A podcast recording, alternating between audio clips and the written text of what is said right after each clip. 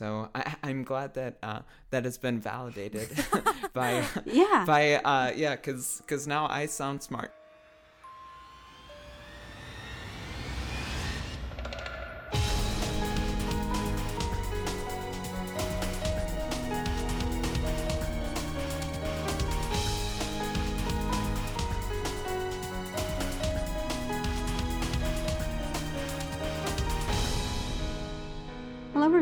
Welcome to Rhythm Encounter episode 58. This episode is a primer on uh, female game composers. Very excited to be here. I'm Hilary Andreff. I'm hosting today, and I have a lovely panel of ladies with me today Alana Higgs. Hi, everybody. Good to be back. And Eva Padilla. Hey there. Hi. Good to talk to you both. You too. Thank you for having us. yeah. Yeah. I know We've had a lot of fun discussion behind the scenes going into this, so excited to share. As we begin, I just want to briefly explain the format. So, we have our guests, and everyone has brought two songs today about this topic. And the full track list can be found on our site, rpgfan.com, um, if you want to follow along at any point when you're listening. And we're going to play the songs in blocks of two and talk about them. And we're going to give a little bit of information about the composers along with the music, kind of give a good little background. So, if that all sounds good, I'd like to start off really briefly and just ask you both what drew you to this episode? Oh my. I suppose I think it's something. It, it, feels like a bit of a hidden secret that there are so many great female composers in the game industry. Less so nowadays, I would say, like the prominence of indie gaming and um, games like Celeste, which are composed by Lena Raine, and um, games by the Chinese Room. So, oh gosh, um, Everyone's Gone to the Rapture by Jessica Curry. Um, I feel like there's more of a prominence now. But I think a lot of people people have their favorite games and they don't realize like oh you know it's composed by this you know mega man is composed much of the best music in those early nes games are composed by a um, woman as well um, i don't have a name to hand right in front of me but i will give it at the end of the episode probably because uh, i've got a few like Capcom and Konami names to give out because they're two of the biggest names in the mm-hmm. industry from the 80s and 90s, I think. And I think right, their early sound teams were prominently women. Yeah, and I think we need to shout about that a little bit more and just really celebrate like we're doing work as well. And I'm sure everybody's aware and accepts that, but it feels like it's almost like when you look at lists of great composers and composers who have had arranged albums, it's almost all exclusively like your Uematsus and your Mitsudas and your uh, Masashi Hamamatsus and things like that. So, you know, there's there's a big old big old pot here that we're gonna just kind of skim the surface on, I think. Yep, and, and that actually reminds me, along with the show notes, there will be a few articles if you're interested in further reading on any of these composers. Um, so be sure to check that out. And how about you, Eva?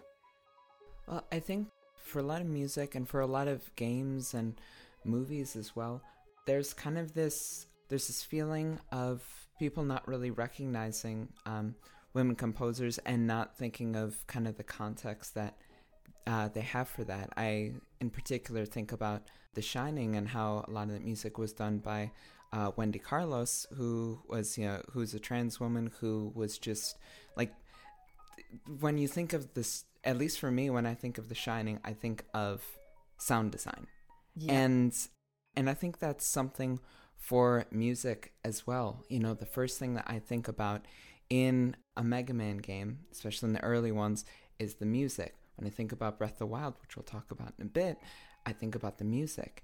And so it's all of these things that there is just kind of, it's kind of glanced over. It's not talked about as much and as Alana said, there is more recognition that you know we're here and we're working on this, that we're working on this and creating amazing music.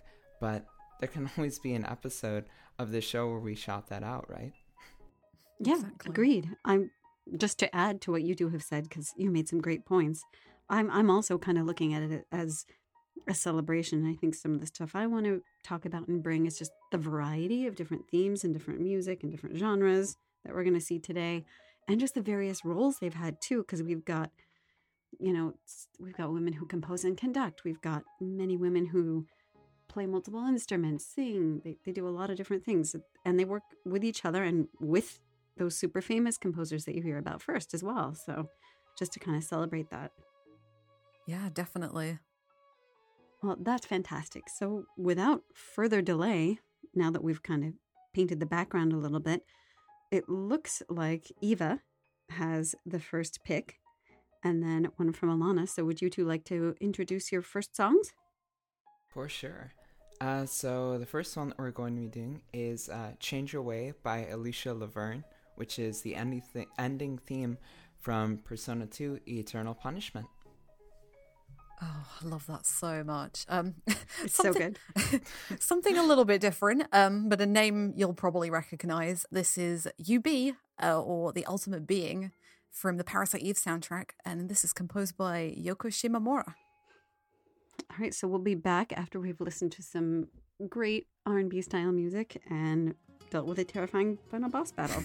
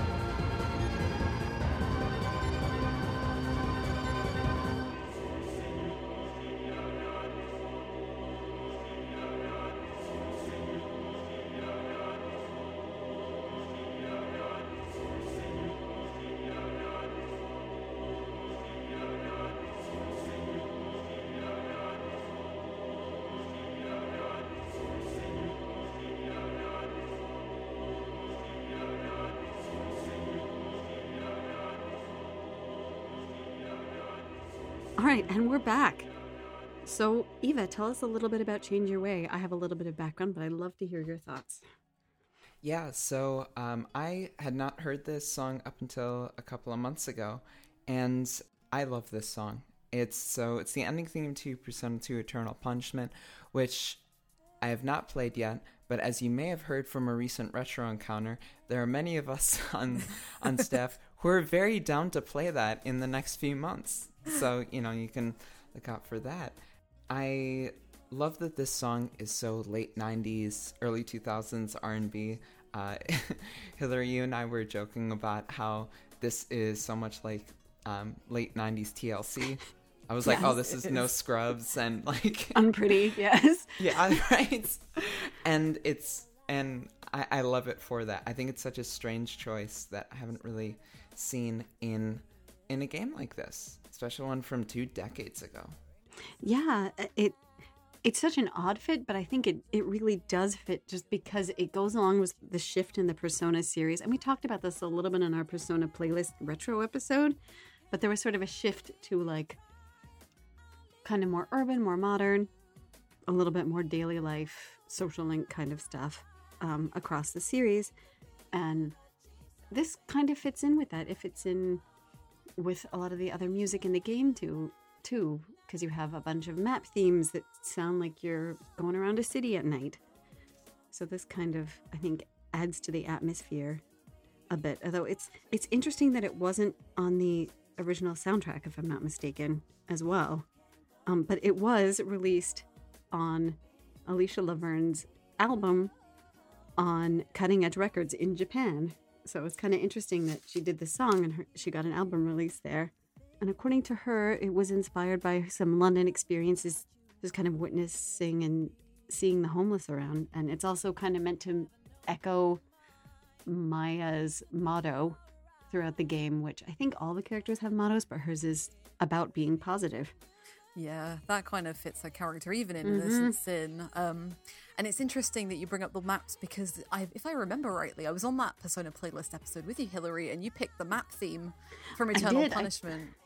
I picked map one. So songs from I really like the Eternal Punishment soundtrack. So songs from that that that Alicia Laverne wove into this Change Your Way song. Map one, map two, and Aoba Park. Oh, I think are the main ones. Yeah. Yeah. so it's it's a bunch of tracks, which is really cool. Yeah. This is really positive, and I think I'm glad you picked out like um Maya's positive kind of attributes and the fact that her motto is all about being positive and uplifting. Because you tend to get like, you know, the Tales series were doing like Japanese pop openings that were really upbeat, but most credit songs are not very, especially in Persona. Like Persona credit songs tend to be very reflective and emotional, but this is very much like, you know, these are a bunch of kids who have reshaped destiny and changed the world literally, and this is a song that is kind of celebrates that. Um, but I think the most 90s, I don't know, I'm not as au fait on 90s, um, early 2000s R&B as either of you are, but like the thing that makes it that like late 90s, gives it that late 90s feel to me is the acoustic guitar at the beginning. I just love that opening so much. It gives it, I don't know, it just makes it, it's such a light and peppy song. Yeah, definitely. It's like hearing the plucking of the strings. Like I, I think there are probably some nylon strings that they have there. Um, it gives it such a, it gives it such a clean sound where it's almost too. It it sounds almost too pure in a way, and I think that adds to, you know, the the synth strings and um, and such of late of that late '90s R&B sound. It's yeah, it's great. I love this song. And one other interesting phenomenon that I that I think this is kind of like an early example of is just kind of the way some artists over here are taking inspiration and now like sampling video game music in their in their songs are taking inspiration for some of these melodies that some of these female composers have written and that's really neat. I was reading an interview with a DJ in the UK who was talking about like the top, not just one, but like the top video game soundtracks that they sampled. So it, it's kind of n- neat how it's a give and take. Yeah, definitely. and how these songs are like living on. Yeah. Oh, that's really cool. I'd like to know who that is or that interview actually.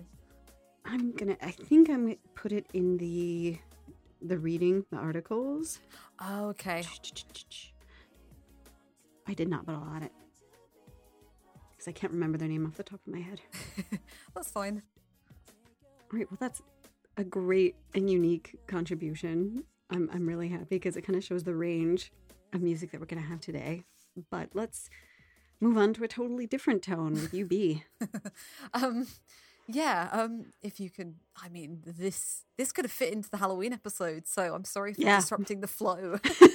no. So yeah, Yoko Shimomura should not be a surprise in this episode. Um, she's probably, I mean, she is the most well-known female composer, isn't she? Like her time at working on Street Fighter in the early '90s, up to the Mario RPGs, to Kingdom Hearts and Final Fantasy 15. Like she's prolific and rightly so, but Parasite Eve soundtrack has always stood out to me for again, it's very grungy, very 90s, very synth heavy, very electronic keyboard heavy, and I've always had a real soft spot for it. Um, but UB is um, an example for me of what I love about Shimomura's music, and I think Shimomura may have composed three of my favorite final boss themes ever, with this being one of them. Um, and what I love about it is that UB is a four stage boss fight at the end of the game, and it's literally an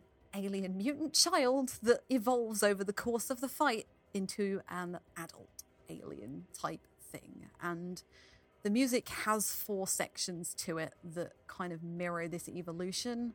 Um, the one constant throughout it is the chanting, and I don't know where the chanting sampled from or pulled from, um, but it's definitely got that really uncomfortable, like ghostly humming or even religious humming. Like this is, you can feel the gravity of the like weight of the situation, and you can feel that this is an ultimate being, like beyond Aya Brea's power and like her ability to fight it. Um, Right. Yeah, and really the main thing I want to draw people's attention to. I mean, it's probably the most obvious part of the song. Um, so this song's got four sections. So at 0 to, 30, uh, to 35 seconds, it's just the chanting. 35 seconds to 237, it's there's some percussion and some additional synth and drums come in to really build up the tension. But it's the 237 shift Yep. where the organs come in and like we know Shimomura is an extremely versatile composer but if there's one instrument that I associate with Shimomura other than a piano it is an organ and it is an organ that throws absolutely everything at the wall. And I love how insane and like ridiculous this part of the song is. Like this isn't even the last part of the boss fight. This plays in the third section. So it's not even like the conclusion. Um and then it goes back to the chanting again which is the last part of the boss fight so it's like this fight has reached kind of this being has reached perfection and it's gone back to that holy chanting of like build bringing it up again and building it up again so yeah it's it goes places this song I, I actually use that exact phrase in my notes. There's a very clear progression, and it's so, yeah, the way she builds that organ into everything to have that one section just be completely off the charts epic. It's amazing Yeah, it really is. And and it's so easy. Like I was thinking about the different pieces of this song and how easy it would be for many of them to sound cheesy on their own. Like that chanting sample, I know I've heard it in other games and it's been kind of jarring. yeah or the organ. You know, if you just threw, threw that out there out of nowhere like that, could also seem a little bit cheesy, but it all just works really well. I think so too. I'm really glad because I was worried this would be a bit like all over the place, but I've got a real affection for this. Yeah, this song is like. I, I know there are other songs on here, like. I- I think there's one called Urban Noise and such. This is. This is the most. Um, this is the most grimy. This is the most horror based um, soundtrack I think that Shimomura's ever done. I haven't listened to everything Shimomura's done, but this definitely sounds like it. And it's interesting that I think a lot of the staff for Parasite Eve were working in the States at the time. And I know this OST and the music for it was recorded in LA. And I think I had read some interview a while ago about how Shimomura was going to kind of clubs and seeing the nightlife, and that influenced how she wrote Parasite Eve to be this kind of abstract, cool, as opposed to other soundtracks she was working on at the time or that she would work on later. You know, Kingdom Hearts, FF15. Mhm. And I love Shimomura's diversity of sound because, like, she did this and then just like months like months later or a year later she did legend of mana yeah. Yeah. is so is so far from this. I mean, both of them are still brilliant, but it is so far from this. It would absolutely make your head spin. That out that soundtrack is so earthen, and this It's one's so alien. yeah. It's there's a little bit of like whimsy and it's a little fantastical. Yeah. Very different from this. This is this is urban and kind of grounded and horror. And I think that's also worth mentioning because a lot of notable composers for horror games, you know, it came out of those early yeah. groups of women and Yeah. a lot of there are a lot of female composers working in horror specifically. It's a lot of horror to being a woman in this world. There sure is. like they don't ha- they don't have you know men don't have a monopoly on that. So, we know horror, okay? No. yeah. Um, oh. Let's see. Joking aside, other interesting and notable facts about Shimomura that are worth talking about is uh, she's one of the female composers that, you know, she really made it big. And she ended up leaving Square Enix and she basically freelances. She has her own company, but she's continued to collaborate with Square. So that's that's pretty neat. And another note about her beginnings, she studied piano. If I'm not mistaken, it was the Osaka College of Music. And right out of that experience, she was re- recruited. And a lot of, you know, those people who were close to her at the time, it's kind of reported they were concerned about her going into the game industry because it wasn't very highly respected as far as music went at the time. I think it's fantastic that it wasn't highly respected at the time, and you know, and it's still working towards uh, a greater place of respect. But she's one of the principal reasons in you know the past uh, thirty years at this point why it's becoming more respected. Yeah, I would agree. Um, I've actually seen Shimomura play piano live. it's Nice. quite What? amazing. She played at there was a um me and my partner at the time won a competition to go and see um, I get a snippet of the Final Fantasy 15 soundtrack before it came out at Abbey Road in London and she played Noctis's theme for the very first time. And Why did I not know this? That's so cool. there's a, I think it's on the old site, and we're on the process of moving it over. But there is a, I did do a write up for it for a Good. Fabula Nova, um, anniversaries or whatever it was called, our 30th anniversary. Sorry, Mike. Um, the 30th anniversary feature for Final Fantasy. Uh, it was a really incredible experience, and she she doesn't play live a lot, but it was really amazing to see. So yeah, um, and on that topic of like video game music not being highly regarded, yeah, I still find it weird that like that's the thing because like even back as far as um, the late 80s and the early 90s, you know, Final Fantasy was getting like arrange orchestra albums and yet there were still mm-hmm. people out there going no this is not respected and that still is kind of like it was better now and it's still tossed around today even though things like journey have been up for i know the grammys are not the be all and end all but like it's it's kind of a big thing when something like that gets the recognition like that so yeah Yeah, and that's becoming more and more frequent. It's gaining respect as a as a medium, and she's been a huge contributor to that for sure. Definitely has Awesome. All right, we feel ready to move on to our next block of music. let's do it If we must, if we have to move on from Shimomura, I suppose. She's she's a tough act to follow, but we've got a lot of fantastic composers here today.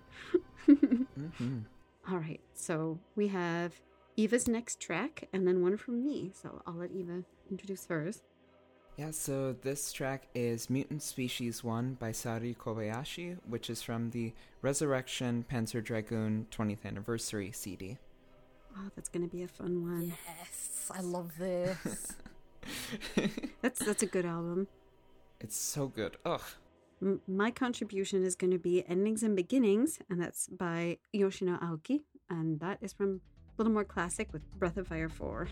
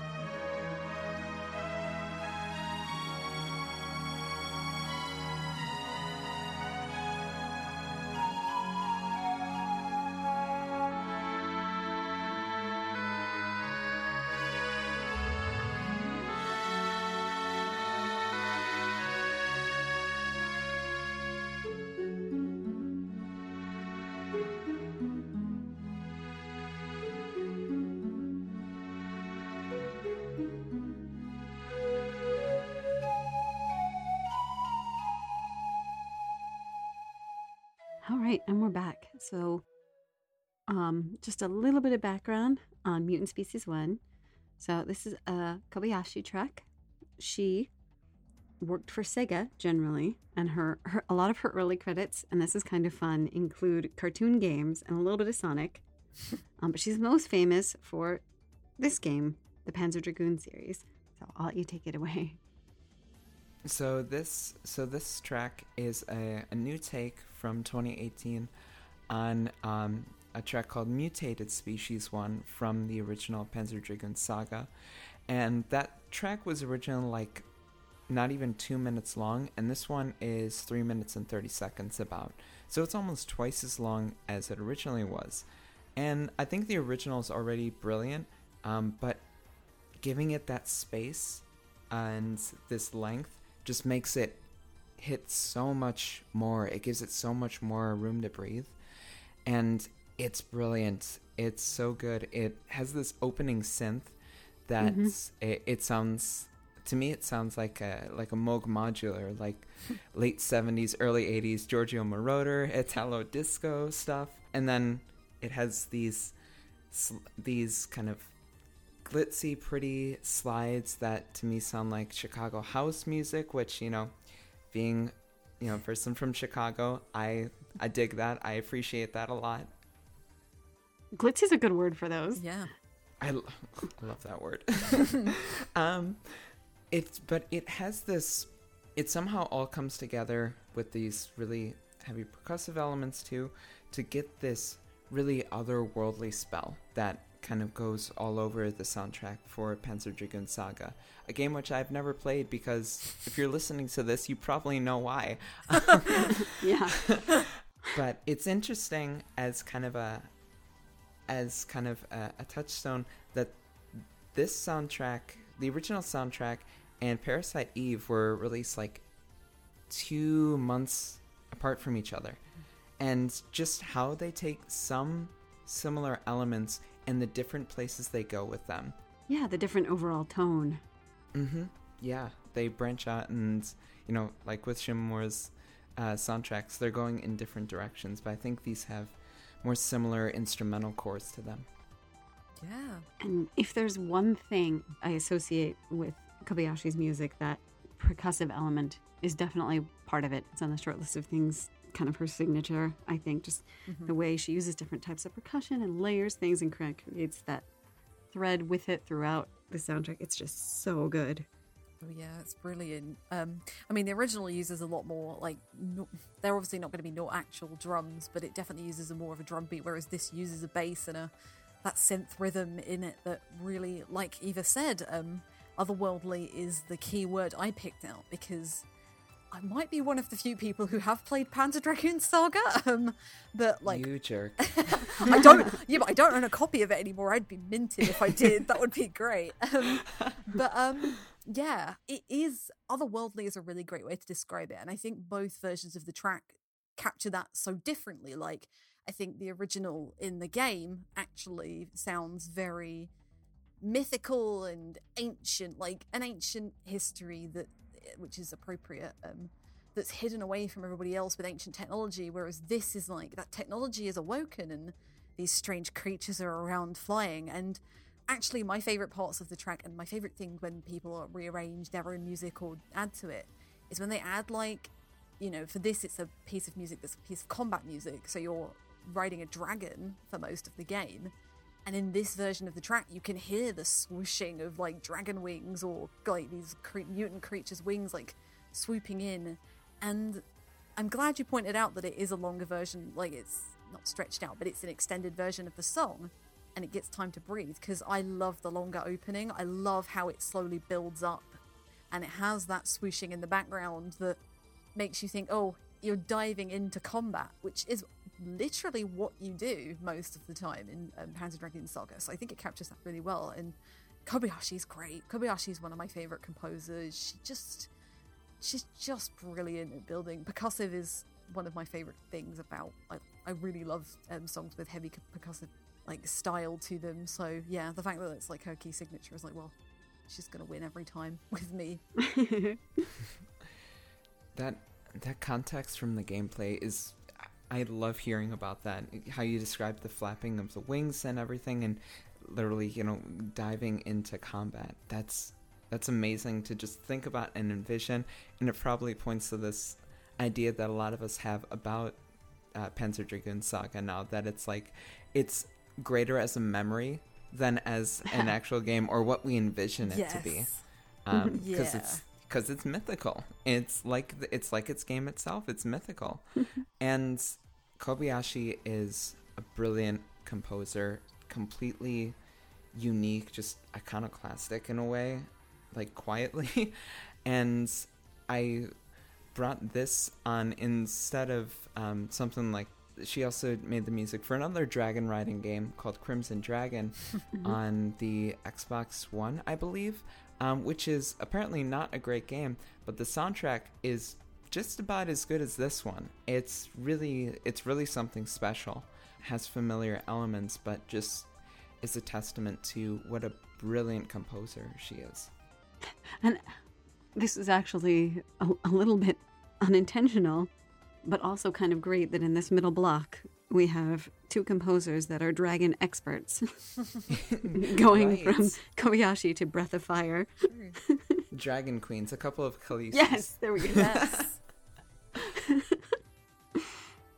Yeah, so I guess if you all are ready, we can talk about Breath of Fire. I love that. Yeah. What's up with it?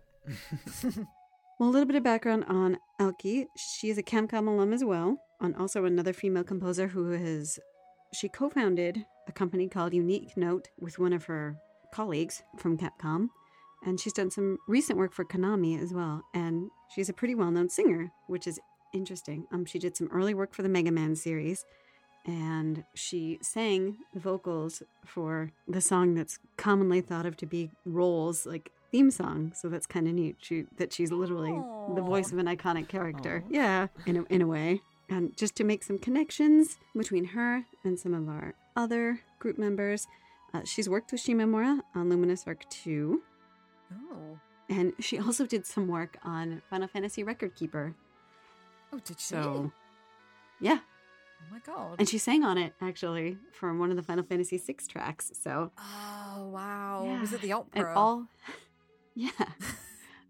so it all fits together. It all comes together. And I picked this particular song because it's it's a pretty well known theme throughout the soundtrack, but it's just kind of so beautiful. The instrumentation, I think, is really like one of the main reasons that I picked this particular track. It's because it's wistful. It's one of the tracks near the ending of the soundtrack, and just the way it comes in with kind of the wind sound, like the wind instrument sound, and it builds. It's it's just fantastic. Right, yeah. This is, from what I know, what I remember, I have played Breath of Fire 4 fairly recently. I believe it's the main theme. And I Mhm. believe that there, I don't remember the exact name of the uh, song. I think it's called Truth and Dreams. That is also an arrangement of this, which is a much more Yep. like bouncier version of it, which is more of a synth keyboard than anything else. Um, but yeah, the wind instrument is like the standout for me in this piece. Uh, this the, the two scenes I remember this playing in specifically are there's a bit where Ryu and uh, Nina are sitting by the dam with one of the dragons, and it plays as they're talking with each other. And it also plays, like you said, towards the end of the soundtrack and also the end of the game once you've beaten the Mhm. final boss. And it feels like history is culminating, and these two, um, like two sides of the same coin, have kind of faced off against each other, and they're accepting their fate. And this is thousands and thousands of years of history coming together in a wistful, reflective, very beautiful piece. And it also captures like both sides of the Breath of Fire wo- uh, 4 world really well because the world is split into an east and a west, like so many Japanese RPGs Mhm. at the time were. So the east, in this case, I believe, is more of like the medieval or European side. And the West is the more Asian influenced. And I think this piece captures both of those cultures coming together and their shared history with these two main the two main characters because you play as the hero and the villain at different times it captures it so well and it feels so it feels so rich like it could be like the song of a nation i suppose that's how i've always felt it to be Yeah, it really has those kind of like main theme of a very important story kind of chops to it. yeah I think feel. so. yeah definitely i think so it's really good it's one of my favorite pieces on this soundtrack I I love hearing that context for it because I've never played this game before, and so I knew very little about it. Besides the fact that today's also the 20th anniversary of its release in North America Oh, as we record. Wild.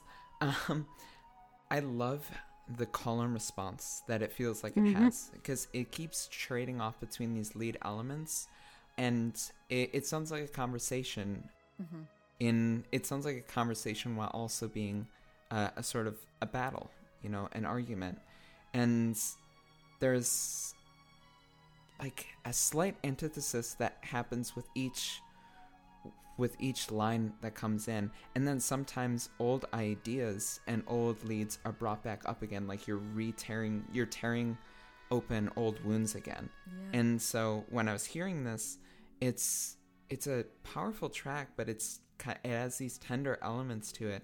And when I was hearing it, I was thinking it sounds like this was after some great battle. This is kind Yeah. of the fallout from it.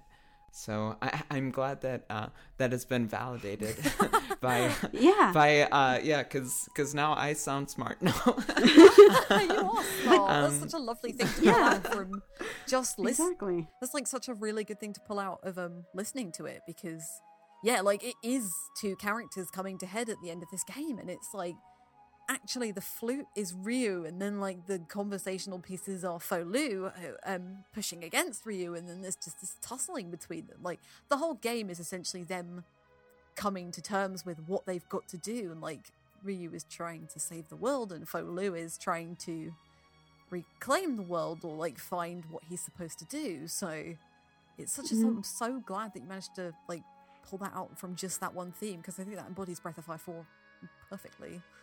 And I think that speaks to the, you know, the talent involved like, with the music. It does, it fits so well. And there is sort of like, I think I had in my notes kind of like a yin yang to it. Like they're they're separate and full elements in themselves, but there's that call and response, and they they interplay while there's a little bit of push, but they kind of come together into this like whole piece. And it's really good. Yeah, beautiful choice. I am very glad you brought this because now I really want to play Breath of Fire 4. And before this morning, I really had no feelings one way or another about it. That's what this um, show's for. Excellent. Let's introduce our last two. We've got one from Alana and then my last one. Yeah, so my next pick is from the Legend of Zelda Breath of the Wild soundtrack. Uh, it is the riding theme, but it's the night version of the riding theme, and this is an arrangement of a piece um, from previous Zelda games. Uh, but this is arranged by Manaka Kataoka. Excellent. And I brought a piece from Final Fantasy Crystal Chronicles. Depending on which version of this song you're listening to or what how it's been translated, it is either Starry Moonlit Night or Moonless Starry Night. Um, but this is the arranged version from the end of the original soundtrack album. It's a very pretty vocal piece. I'm excited to have a vocal piece. Yeah, we got two vocal pieces.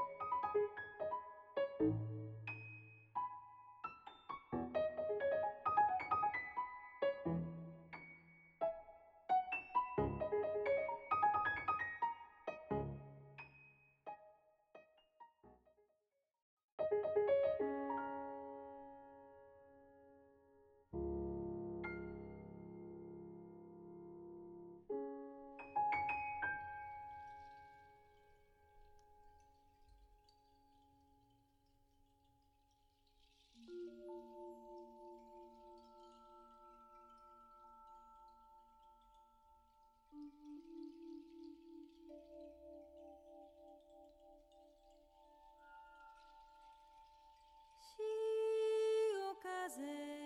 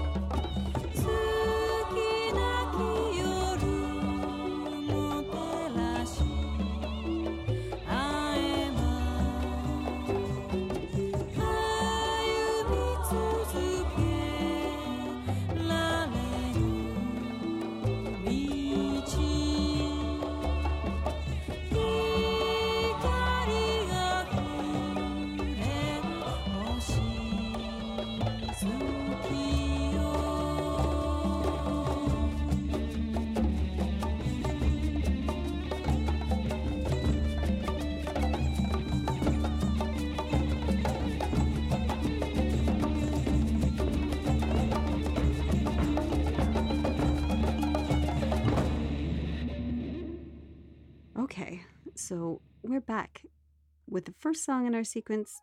That was the nighttime writing theme, Breath of the Wild. And that was by Kataoka, as Alana mentioned. Um, she's part of the Nintendo sound team. And I'll let Alana take it away. Oh yeah. So um, Kataoka in particular has worked on um, a few Nintendo games. She worked on Wii Fit and Animal Crossing before. Um, her first Zelda game though is uh, Spirit Tracks, which is one of the DS games, I think. So she's already fairly familiar with like the Nintendo over um, of music. But like even like preparing this and picking it, I knew like Breath of the Wild was something I wanted to pick because I think because of Zelda's history and obviously Koji Kondo's music is so iconic and like even this piece is an arranged version of the Hyrule Field, although theme, although it's only a tiny little bit of it that plays like I think at 44 seconds in roughly. Like so many people assume that Zelda is just male composers the whole way through, and Kataoka is like proof of that not being the case. Um, Nintendo, in- on a whole, are not fantastic with their like music preservation and crediting a lot of their artists because other than things like Mario and Luigi Superstar Saga, which we all know that Shimomura did, um, and we know that um, Yuka Tsujiyoko and Soyo Oka have worked on various Nintendo games like Ma- Super Mario Kart and Tsujiyoko has worked on uh, Paper Mario The Thousand Year Door, but you can't credit them to individual tracks because those soundtracks have never been released, so it's really difficult to give them the proper like celebration that they deserve because Nintendo haven't really given them that space. And I always I'm always a little bit frustrated with that. In general, companies should always try and credit their artists individually and we know from streaming services and things like that that that is not always the case. So I think maybe do better. um Very true. And and the general trend has been more toward those, you know, individual credits and noting all the contributors on collaborations. The trend has been in that direction, so right, exactly. would be good. Yeah, but bringing it back to Breath of the Wild, a lot of criticism was leveled at Breath of the Wild soundtrack at time of release by many of the fans because it was very understated. But really, I don't think it could have been anything else. Like Kataoka, not only she does, she's not the sole composer on the soundtrack, but she is the lead composer, and she does a good third of that soundtrack, which is I think five or six discs long. It's It's- huge. A lot of yeah, big work. Yeah. Um and Riding Night is such a really light hot this like it's a demonstration of a lot of her music on this soundtrack. Um a lot of it has such a light touch to it which I think works perfectly and a lot of the time you get um nighttime music in games that's very understated, very mystical and very ethereal and you get a little bit of that but really this just kind of captures like a, a bit of a frolic at night on Epona or I don't know if you're me, you might want to capture a bear and ride it around Hyrule Field, maybe. There are many options. So good. but yeah, I, there's only two, three instruments in this track. Like the lead is the piano, Mhm. which is you can literally attribute it to a horse riding across a field. And you've got at the 44 seconds mark, like I said, there's the Hyrule Field theme that briefly comes in, and that feels like because Breath of the Wild's Hyrule is a post-apocalypse, that like little moment that the old Hyrule theme gets is like the echo of the old Hyrule coming through in the music and in the landscape. Like this place is all in ruins, it's beautiful, but there's still that hint of history there. yeah, you, you you can just picture coming across something as you're riding along, like uh, maybe a, the remains of a building or like something that kind of calls back to Hyrule as it was before. Right. So good. Yeah, no, it's really lovely. Um, and then it sort of slows down towards the end. I mean, it's just under two minutes this track um, piece, and um, like it sort of slows down as you get off the horse. And I think, I think the like it's it's such a good representation of Breath of the Wild's music because there's a lot of dramatic battle tracks, and even then they don't use a huge range of in- instruments.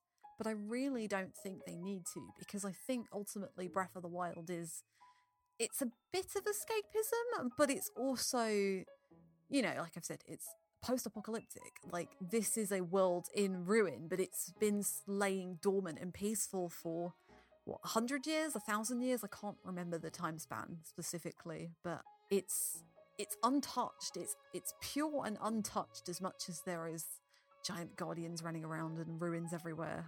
And I think Kataoka's work really captures that beautifully. And I think this is a really lovely example of that. Yeah, I think a light touch is a good explanation for it. Um, because you're right, especially on this track, there are a few instruments, and you can almost kind of imagine different ones having different roles. Like I, I wrote down that kind of the low piano chords are like bumping along on the horse as it's running, and some of the high twinkly chords could be, you know, when you look up at the sky. And I think a lot of the soundtrack really draws from that kind of ambient feel and using the music to kind of enhance the environment and the natural world of this Hyrule that's you know been untouched and for such a long time and is very much kind of just a natural landscape largely. Yeah, I think as as y'all have brought up with just how vast this like this is expansive Hyrule is, the music suits that so perfectly because it's kind of giving you as much space as possible to create that world yourself and to mm-hmm. explore that world. And when you have a minimal soundtrack like this, it's never overwhelming you and it kind of is it's kind of your primary support for your imagination to just kind of run wild. Um, pun not intended, God. Um, but it's in a lot of Zelda games, the music is just propelling you forward. It's part of it's practically part of the narrative. You're riding across this field and it feels like it's the wind at your back. And this kind of feels like it's an accent to a lot of what's occurring around you. And I think that fits this game so much better than if there was a traditional Zelda soundtrack. So I get some of the, you know, old heads being upset, you know, that they that they're not hearing, you know, Gerudo Valley for the fifth time or something. Um, maybe I'm being a bit maybe I'm being a bit spicy about that, but but um I, I think they can they can be mad about it because this is brilliant. It's, It's there's something to be yeah, I mean there's something to be said. Like traditionally Zelda games are, you know, kind of standard adventures. You want to be motivated. You want that wind at your back to propel you through all those temples. um, but Breath of the Wild is so much more about exploring, and I think, yeah, she nailed it. She did, yeah. The music's so dynamic in that game as well. Like it shifts and changes depending on the situation. Like you've got the Divine Beast music, which change with every God. How do they? How are they pieced together? Like every bit you unlock or every new thing you drop in, like the dungeon shifts and it changes the music with it, and like this ever shifting landscape and the the music captures so perfectly is it's so it's so perfect. And I think Kataoka like having composed for Animal Crossing, where you have to have like day themes for the rain and for the evening and things like that. Like, it's funny to compare the two pieces, like the two games' music together, but I think that probably fed into it a little bit. Like, that I- Yeah, in a way, you can kind of look at that as like helping contribute toward her ability to make a dynamic, changing Hyrule. yeah. Excellent. Yeah, I that is such a fun song. Yeah, thank you so much for bringing that. Yes, oh, Thank you. I'm glad I brought it. beautiful. So for this next one, it's also, you know, night themed, which is fun, but it's a little bit more kind of your traditional fantastical fantasy kind of sound. So Moonless Starry Night was composed by Kumi Tanioka. Uh, she generally does keyboard and piano. Uh, she's another composer who started by studying piano and was going to perform piano, but she has a kind of fun story where she had a brother who played a lot of games and video games were actually a large part of her growing up. So she kind of got to fulfill her dream and start working on games. So she's worked with a lot of the greats from Final Fantasy. Um, she's done some work on the Chocobo's Dungeon games, which, if you've heard the Crystal Chronicles soundtrack, you can kind of see how those two are similar. And she also contributed a little bit to Final Fantasy XI. She helped form the band the uh, the Star Onions, who it's it's a bunch of game composers who play music from Final Fantasy XI. The Star Onions. Yeah, That's amazing. It's a nice like group of games to have composed for as well because actually they all they don't they do sort of have similar soundscapes. Like the acoustic guitar is like the main standard of those. Like they're all folksy music that's like a key feature in all of mm-hmm. those games. So it's a nice thread for that. yeah, they all have that kind of rustic sound. Is kind of how I, I I think of it and like hear it described a lot. And she's she herself has said a lot about how she likes combining and using different world instruments to see how they sound together. So she's a very interesting composer to listen to. And I picked this particular song, even though it's an arrangement, just because I, I love the way it comes together. You can you can see how the vocals come together with all the different instruments, kind kind of some of those folksy instruments, and kind of the like choral sing along at the end, the sing along part. So I'd never heard this song before. I've never played any of the Crystal Chronicles games or Crystal Bearers, any any of the crystal things really. and this song goes places. Mm-hmm. It is one of the most surprising songs I've heard in a while because, you know, once one change occurs, you're just not prepared for where it keeps going and how it keeps building. You know, around the 230 mark, there's sort of there's a bit of psychedelia that happens, Mhm. and then it kind of blows wide open a minute later and just kind of vamps on that until it speeds up towards the end. It's a it's really unexpected, but not it's not jarring. And it's just surprising in this really beautiful way. You know, when I was hearing it, I was feeling kind of this euphoria that I felt in another um, Final Fantasy property, which was when I stumbled on the Azim Steppe in Final Fantasy XIV uh, Stormblood. Ah, And there's this. that's a flattering um, comparison. I yeah, I'd say so. I mean, I I mean, I'm big I'm big on Stormblood now, so um it's it's just something wholly unexpected. It's a breath of fresh air and uh and I I loved it. I was not I was not prepared for what it would do, but I was very glad um I listened to it by the end. Yeah, it's it goes through so many different motions, doesn't it? Like I started thinking it was I have played Crystal Chronicles. Um I didn't quite beat it, but I had heard the credits music before. And there are various different versions of it. Like I think the one that plays in game doesn't have this last like minute and a half Mhm. where, you know, the chanting comes in and it turns into like vocal practice and the drum the, I think they're timpani drums, I don't know. Um it, and the guitar that come in in that last like minute it makes it, tu- it turns like the music into a big celebration and it feels like a campfire dance like it, Yep. it feels like they would all get up get together start practicing their vocals and start dancing and singing but yeah yeah, everyone's having a big camp out and they all want to sing. It's kind of what I picture. but yeah it's that bit in the middle that eva said the bit that goes to psychedelica that really stood out to me because like the first part i was like this is very calming and meditative and i think the english vocals um, or the english translation of the lyrics because this is i believe the japanese version we've got on the um on the Mhm. episode right and um it talks about healing by nature and that's one thing I always associate with meditation. You know, you've got the rushing water in the background, or it sounds like rushing water in the background of the track. And um, I just shut my eyes and listened to it. And then this weird, and then I started writing down something about fairy. I sounded like fairies were coming in to play music. And then it did this psychedelic a bit, and I was like, hang on, what's going on here? Like, what are the, what what are the fairies doing? All right. pretty much, yeah. Like, what what fa- what is fairy dust, and what is it doing to me, kind of thing.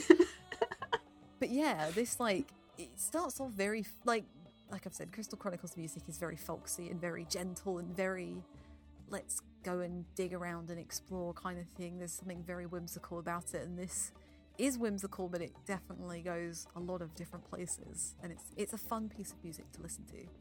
It really is. And honestly, I, I would say that about the whole Crystal Chronicles soundtrack. It's unlike anything else that you'll hear in the Final Fantasy oeuvre.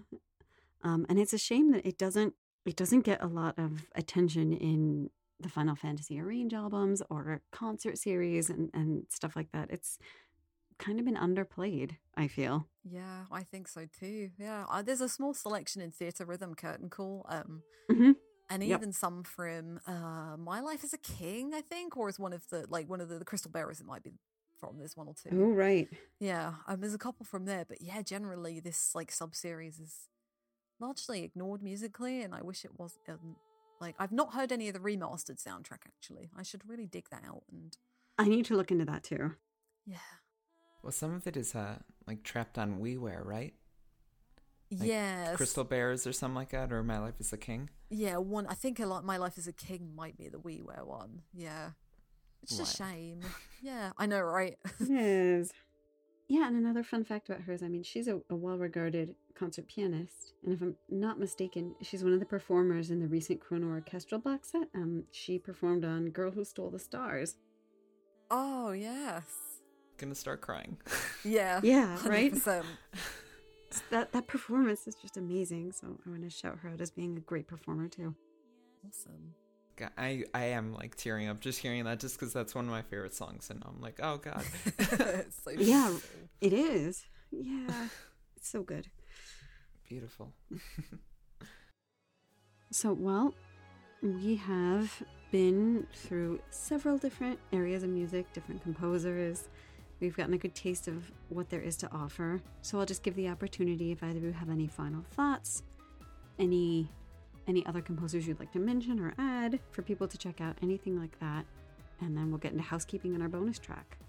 Um, I guess the biggest one, I guess this might be a hint. Um, the one we haven't mentioned is Michiru Yamane and Kinuyo Yamashita, who both worked on early Castlevania games, or Michiru Yamane worked on all of the Mhm. Castlevania games from most of the Castlevania games from Bloodlines onwards. And I also want to give a shout out to Manami Kiyota, um, who worked on the Xenoblade 1 and Xenoblade 2 soundtrack, and she works on some of the um, the overworld themes, in particular Satorl Marsh and um, there's another one on the Xenoblade 2 one that she worked on. She worked on a number of the otherworld themes, and they're all really excellent, and a lot of the incidental cutscene music as well. So she's one of my favorite female composers working in the industry today. Um, she's been working with Nintendo for a while. And the name of the Mega Man composer that I did not name at the beginning is Manami Matsumae. Excellent. Yeah, and I'd s- I'd probably like to shout out Sarah Schachner, who is Mhm. like you know who's been working on a lot of AAA games, like working on Assassin's Creed, uh, like Assassin's Creed Valhalla. I've been listening to the soundtrack for that as I was playing that. I think she's worked on Call of Duty games, but as you can Mhm. probably tell, I've not played them. So Didn't she also do Anthem, which I think is something we covered? I Oh. believe so, yeah. I, yeah, I think you're right about that. Yeah. So good. I was going to shout her out if you didn't because she has done several things in our coverage. And yeah, talk about someone who, I mean, she's been on some serious, you know, AAA releases. So Yeah, and her music for Assassin's Creed Valhalla is uh, brilliant. I'm. It's really, um, it's really striking, and and would highly recommend listening to that. Would I recommend playing to the game? That's a conversation for another day. But but at least the soundtrack is brilliant. Oh, that's great. I'll have to check it out. I have one. I have a couple more. I've just suddenly remembered. go for it. Um, so Laura Shigihara is someone we definitely should give a shout out to. Uh, to the Moon being her biggest. She did do Plants and Zombies as well, but to the Moon for our coverage. Uh, she also produced and made and composed for Rakuen, and she does the ending theme for Deltarune as well. And another one who is mostly known as an anime composer, who I'm sure most people, if you if you like Cowboy Bebop, you know who I'm going to mention. Uh, Yoko Kanno, um, who did the music Mhm. for Nobunaga's Ambition and Ragnarok 2, Ragnarok Online Yes. 2. So, yeah, she's also highly prolific in the video game industry, and I think her game soundtracks are not as well known as the brilliant soundtrack to Cowboy Bebop. But um, yeah, And now I get to brag because she is the one that I have seen perform. no, oh no, Yes. It was so good. Oh. It was, it, she was, I don't even know how to describe it. She was doing a lot of her, like, it was mostly her more famous anime work, but the stage was just so dark and it and it didn't even phase her and she had all these light effects it was amazing that she was playing her complex beautiful music in the dark and i still think about it today sounds amazing. This is just the jealousy podcast. Yes. just- like I hear these two concerts, I'm like, dang. let's see. I'll take this opportunity to say there are several composers doing great work out there. I encourage everyone to you know take a look. If there's a game you really like see all the different artists that, that contributed and wrote music for it. There are several we didn't get to. Our selections were definitely shaped by you know our tasting games and what's usually in our coverage most likely. And the last shout out i would like to give is yuki kajiura for Mhm. Dot Hack. She's also done some Xeno music as well. That is really good. Yeah, there's a lot out there. It's been great. So I'll move right into housekeeping, I think, from here. Coming next on Rhythm, we're going to have a winter episode, which should be very cozy and exciting. Um, and we're also going to have an episode covering music that came out during the time Rhythm Encounter was on hiatus. So that should also be very interesting. If you have feedback, if you want to get in touch with us, comments on the podcast, you can email at music at rpgfan.com. And just a reminder again, track list from this episode and some, you know, further reading if you're interested in some of the history or some of the composers we mentioned today, that will also be on our website. So it's all on rpgfan.com uh, if you want to investigate more. Uh, also, reviews help us out a lot. You can review us on Apple Podcasts, Google. Subscriptions and reviews help us a lot. You know, feedback is good. And as far as contacting us individually, again, I'm Hillary. The best way to reach me is probably Discord. I'm EP Fire on the RPG Fan Discord. And Eva, how about you? You can find me on RPG Fan's general social media accounts, mostly Facebook and Twitter. You can find me on my personals, um, Twitter, Instagram, and Discord as at Eva Lease. Awesome. How about you, Alana? Uh, my personal Twitter is probably the best place. I am at Alana Hagues on there. Um, or if you do want to find me on the RPG Fan Discord, I am just at Alana there. Great. It's been wonderful today, gushing and being jealous, and you know all the the, the roller coaster ride that we've been on. Love being jealous. great, great time. right. But I mean, I think it's pretty clear that you know this this music and these composers mean a lot to us, and we're here to celebrate them and give them some notoriety. So thank you for being here with me. Thank you for having us. It's great. And yeah, I think Alana has our bonus track. So when you're ready, Alana, go ahead and introduce us. I'm excited to hear what it is. I do, yeah. And I may have hinted at it earlier with um, Yamane and Kinuyo, but they're both prolific composers at Konami. And one of the before we before we recorded this, um, Hillary asked us like, okay, who do you want to bring up? Who do you definitely want to bring up on this episode? And like normally it would be somebody like Michiru Yamane because I love Castlevania. But my first, the first name I gave was a compo- another composer at Konami called Miki Higashino, and she worked with them until the early 2000s. Um, I don't think she's currently working in the industry anymore, um, but she is most famous. She worked on the Gradius games, but she's probably most famous for composing the music to the first Suikoden games, uh, Suikoden 1 and Suikoden 2, and also the two uh, Genso Suikoden, uh, Suikogaiden games um, that we didn't get over here. And I think in a similar way to Breath of Fire, what captures me and what like enthralls me about the music of these games is the culture and the history that she manages to capture through her um, compositions and her music. But she also has this real weight and some of the music manages to carry this kind of like the pain and the trauma of war and battle and the damage it can cause to communities. But some of my favorite pieces on the soundtrack are very reflective and bittersweet. And you both know this. I tussled with like bringing a arranged version or an original version. Mhm. And I eventually settled on an arranged version because there was one piece of music I kept going back to as I was re listening and re listening to the music. And it's not actually on the original soundtrack of uh, Suikoden 2. Um, it's the credits music, funnily enough. So we've got two pieces of credit music back to back. Uh, so this is from a very recent album, which has been in my rotation for a while, called The Symphonic Tale, The Rune of Beginning. And it's performed by the Budapest Symphony Orchestra and arranged and conducted by Kentaro Sato. And the piece of music I've picked is called Epilogue 108 Stars of Destiny, which I believe is an arrangement of something called Heartwarming BGM 3 off the original soundtrack. Um, and it plays during the end credits of Suikoden 2 when you're getting summaries of all the characters and what they've gone to do and everything. And I think my favorite pieces of music always have this very. It's a warm piece of music, but it's bittersweet. And if you've played Suikoden 2, you probably know why it's bittersweet. And so much of that music is so reflective on the main characters, but also like it, it's like hazy summer days, but also a sense that things will never be the same again.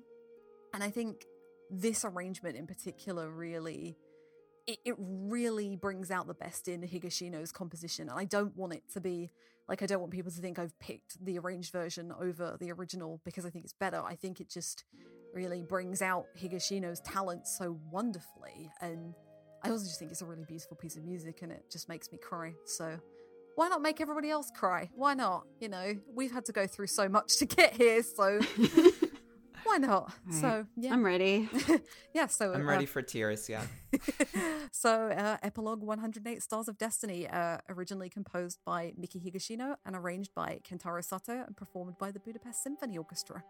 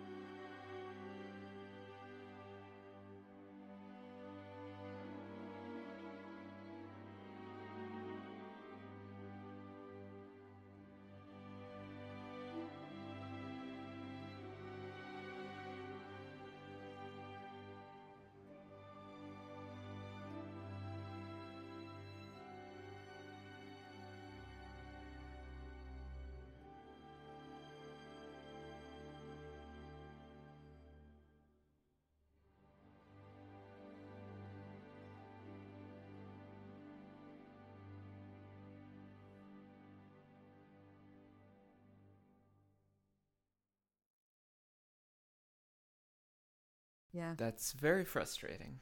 very.